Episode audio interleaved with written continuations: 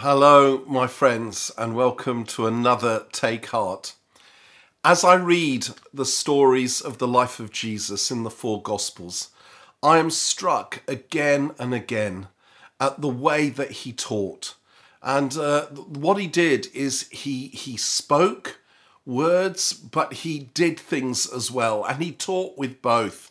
Um, he taught with words, with works, and with signs and wonders. It was all three. It can be said about Jesus that his ministry was both proclamation and demonstration. He proclaimed the kingdom and then he demonstrated that the kingdom was among, was among us. Uh, it was about uh, illumination and then illustration. He illuminated with his words and then he illustrated with his acts and both were teaching. He taught in all sorts of different ways. It was Jesus that said, I am the bread of life. The same Jesus fed 5,000 men with five loaves and two fish. He said it, he demonstrated it.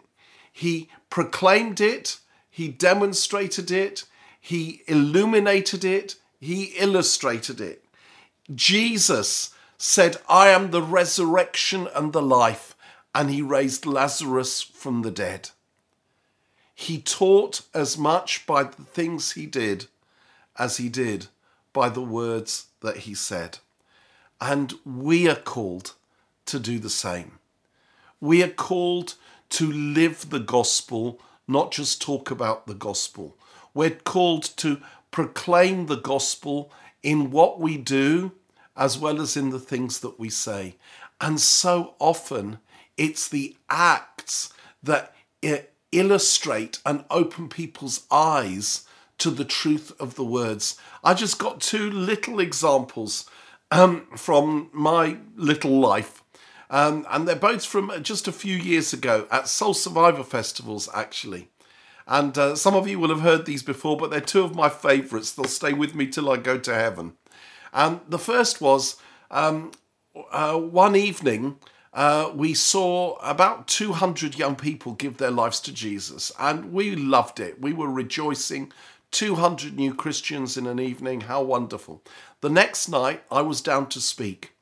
And uh, at the end of the worship, as I was getting ready to speak, I thought, felt the Lord say to me, uh, Before you speak, uh, there's somebody here um, who said to his friend this morning, uh, if they make an invitation for people to become Christians tonight, I think I might go forward. And then the Lord said to me, except you're never sure if it's the Lord, uh, the Lord said to me, and his name is Sam. And I thought, okay, what I'll do is I'll save that till after the talk as we pray for people, I might say, if you didn't become a Christian last night and you think you might be ready, why don't you come forward now? And there might be someone here called Sam, you said to your friend this morning. And then the Lord said to me, No, I want you to say it now. And I argued. In those few moments, I argued. And, and the basis of my argument was, Why can't it wait till later, Lord? What if I say it and there's no Sam? Then I've got, how do I get out of that? Then I've got to preach. What if I say it and there is a Sam and he doesn't want to come forward? He'd be embarrassed in front to become a Christian in front of 8,000 people. Have you thought of that one, Lord? And then the Lord just said to me, I want you to do it now.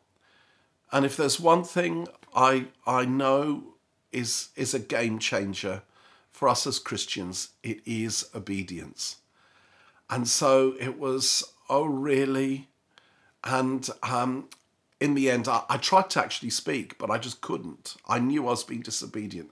So I said, Forgive me, folks, but before we go any further, I think there's someone here. You said this morning to your friend, if they invite people to become Christians tonight, I think I might go forward. And your name is Sam. Uh, you, are not a Christian, obviously. Um, and Sam, um, now's the time. Uh, the Lord, the Lord is calling you. We're going to wait for you. Why don't you come forward? And I'll be honest with you, the next few minutes were agony, utter agony. I was convinced I'd messed it up. I was convinced I'd heard wrong. I was convinced that I'd done the wrong thing. And to cut a long story very short, after a few moments, this guy got up from the back and walked slowly forward and uh, stood at the side at the front of the stage. And as he went forward, I could see him trembling, I could see him shaking. And I said, Are you Sam? He said, Yes. I said, Did you say that to your friend this morning? He nodded. I said, Are you ready to give your life to Jesus? He said, Yes. And there and then, uh, Andy and a couple of others jumped off the stage and um, uh, they, um, they started praying for him. And in front of 8,000 people, we led him in a prayer of salvation. And he gave his life to Jesus. And when he said Amen, 8,000 people stood and clapped and cheered the Lord and Sam. And as he went back to his, uh, to his place, I saw his friend running to him and they were hugging each other and weeping. And it was a wonderful story, and I've, I've met them since and confirmed the truth of, of all of that. Um, and uh, um, but the question I had was, Lord, that's great, but why does this have to be so theatrical? Why can't why can't it wait till the end? Why did I why do I need to do it now? And you know the Lord answered my question when everyone stood and clapped and cheered.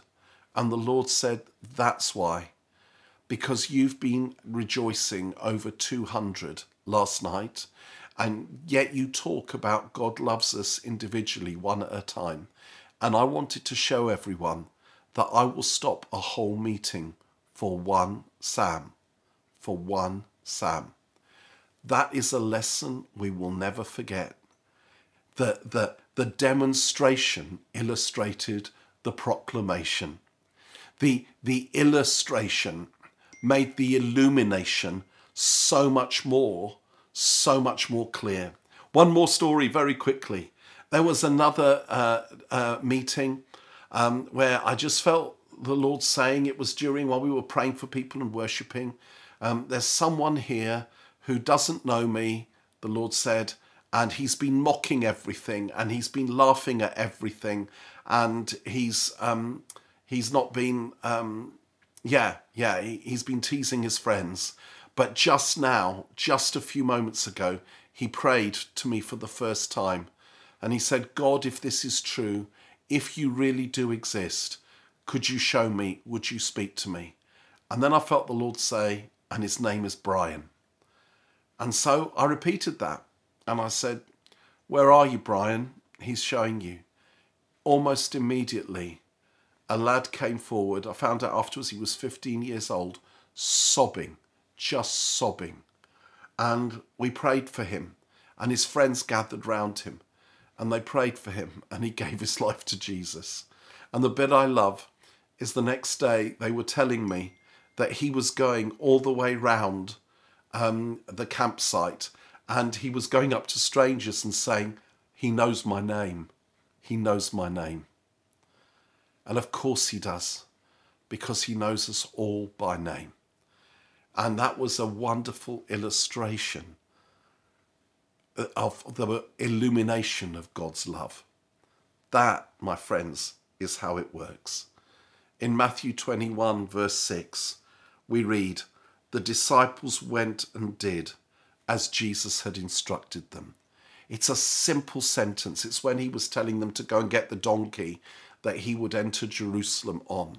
And it's a very simple thing, but I think it's a principle of life. The disciples went and did as Jesus had instructed them. That's how miracles happen. That's how we, we demonstrate, we don't just say. And do you know, sometimes we can treat the Bible as a menu. Um, I have I have been to the odd restaurant in my life, just very, very occasionally, and they come and they bring me the menu. But imagine, if you can, me saying, What an amazing menu. Oh, I love this menu. You know what? I won't eat anything. I just want to sit here and read the menu. Oh, what a wonderful menu. Can I have a copy of the menu? I'd like to tell my friends about the menu. People would think I was slightly nuts. I love the Bible. I love this book. This book is my is it's an, uh, my instruction manual. It's it's God's word to me. It is my friend. It is my companion. It reveals the Lord Jesus to me and how I should live. I'm I'm under the authority of this book, a hundred percent. But do you know what? In a real sense, it is the menu. It tells us how we should live, what we should do. The menu leads us to life, and we need to go out and we need to live the truths of the word. There's no point just singing about the truth. There's no point just just talking about the truth. We have to demonstrate the truth. And as we do, He will go with us. Let us pray for the Word and the Spirit, the proclamation and the demonstration, the illumination and the illustration to come together in our lives always, always, that people might see, not just hear about, but see how wonderful our Saviour is. God bless you.